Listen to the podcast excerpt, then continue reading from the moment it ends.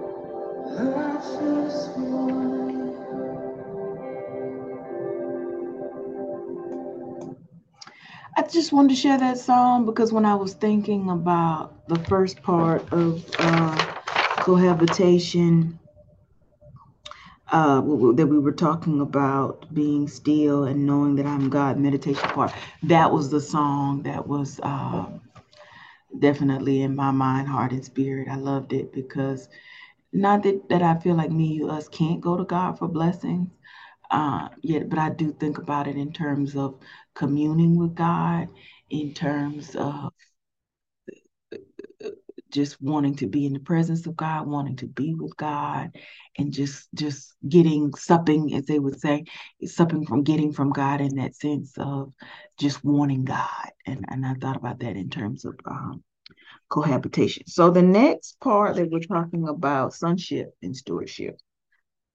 Graham Cook writes, we live our lives in the tension. I love that word, tension, because I think so many things in our lives are tensions. There's tensions and then problems. They're two different things. But anyway, we're not going to go there today. But that was just in my mind. We live our lives in the tension of a paradox between being and doing. The key to succeeding in this quandary is always to choose being over doing. We must choose to take time out to rest. We all have to do many things, but being is just important. The paradox could be described as a difference between sonship and stewardship. We must learn how to serve the Lord, but we must also explore how to be a son. God doesn't want to treat you like a slave. He wants to treat you like a son. I know that there's a whole lot of conversation that we're gonna get to in the new year to really talk about that.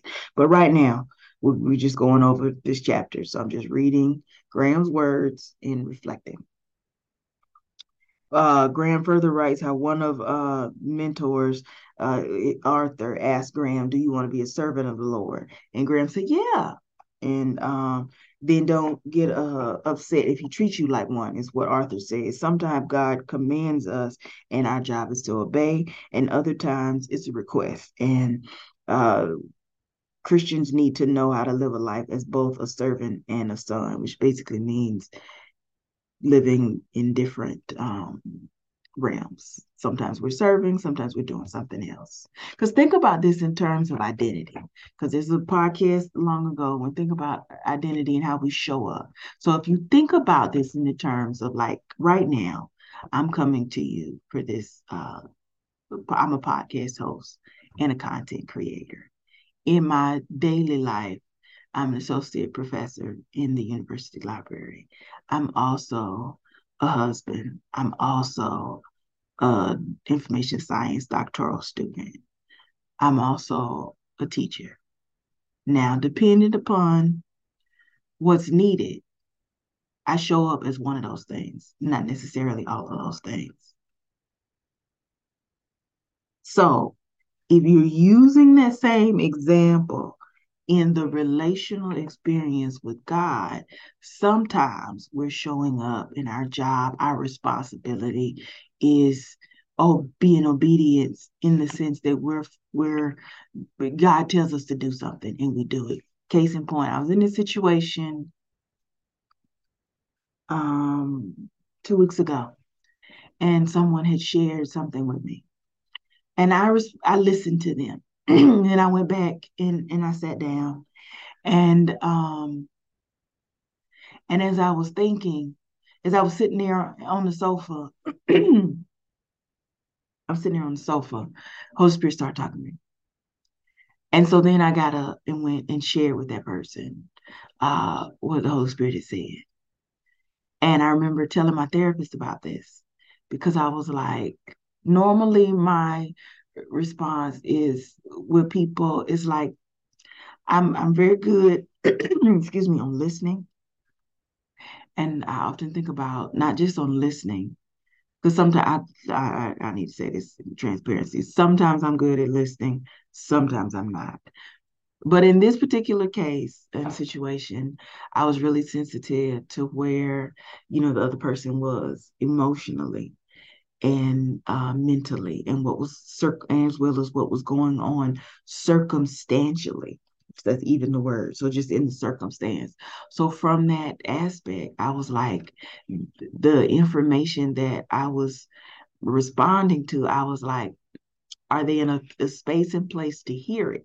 And this is important because sometimes when we talk to people, they may or may not be present or in the space to hear what it is that we're saying. And that's whether we're providing instruction or points of information. They might not be there. And if they're not there, they can often respond in ways that can be a wide array of places that they can go. So in this situation, I was really sensitive to where they were. And I did not want, even though I had helpful things to say, I did not want my words to further wound people and to create, I think about it in terms of a drawbridge, in the sense that people can open the drawbridge and let you in. But sometimes if your behavior, if your words are hurtful and painful, they let that drawbridge right back up and you're on the outside. That's just the best metaphorical representation. I hope that makes sense. But how it relates to this example, as far as how we show up, we're thinking about this relationally in our turn in relationship, with God. I'm like, okay, well, Holy Spirit has said, hey, you know what? You really need to go say these things. And I was like, you sure? Because sometimes, I don't know if they're in the space to hear me, and it would not let me go. So I went and said what I needed to say, or what I was supposed to say. And they listened. They weren't exactly initially receptive to it, but later they said that I was right. And I did feel a bit weird about it, but overall, I felt like it was the right thing to say. So I knew no matter what they ended up doing, what decisions they ended up making, it still felt like the right thing to do. And I think about that because, living a life as both a servant, as both you're a child of God, meaning a son, a daughter, they, them, a Z, a Z, however you identify, means has different levels of responsibilities that come with that. It has different things that are required. It just depends on what's being asked of you at that time. So being a son means God gets the best of our day, not just the tail end. The Apostle Paul is a wonderful example of a man who knew how to be both a servant and a son, is what Graham writes. Ephesians 1:15 through 23 says, therefore I also, after I heard of your faith in the Lord Jesus and your love for all the saints, do not cease to give thanks for you, making mention of you in my prayers, that the God of our Lord Jesus Christ, the Father of glory, may give to you the spirit of wisdom and revelation in the knowledge of him, the eyes of your understanding being enlightened, that you may know what is the hope of his calling, what are the riches of glory of his inheritance in the saints, and what is the exceeding greatness of his power toward us who believe, according to the working of his mighty power, which he worked in Christ when he raised him from the dead and seated him at the right hand in the heavenly places, far above all principality and power and might and dominion and every name that is named, not only in this age, but also in that which is to come. And he put all things under his feet and gave him to be the head over all things to the church, which is his body, the fullness of him who fills in all. Graham Cook writes that what is meant by that prayer is longevity in the spirit is powered by wisdom and revelation from God. The two streams flow into one, enabling us to understand who God wants to be for me, you, us. Once we capture who God wants to be for us, there's a power and energy that flows into our spirit from God's spirit to us. It's like this, or maybe it's this. Suddenly we're living life for all it's worth. Defeat and burnout evaporate. A spirit-infused Christian does not become weary or overwhelmed by circumstances because our eyes are enlightened, if you will, with the knowledge of who God is and that his call on our lives is certain, which basically means the circumstances that we experience do not negate God's love, power, and purpose for us. It's just the circumstance that we're experiencing. And I know that's tough to live out, and to experience, because I feel like oftentimes we feel or want our circumstances to not be what they are, or sometimes we don't have understanding for why things happen the way that they happen, or why it's that way. Why did this horror? Why did this situation happen? And just being able to think above, higher than the circumstances that is our present, whatever that might be, is a challenge. It's difficult to do because all we can see at that moment is what is facing us. Yet I'm learning lately that the new key is strategize, that you do have to see beyond what is present in your face. Think about it this way. I was in a situation right now where I got a car about a year and some months ago, and I've been thinking about refinancing the car.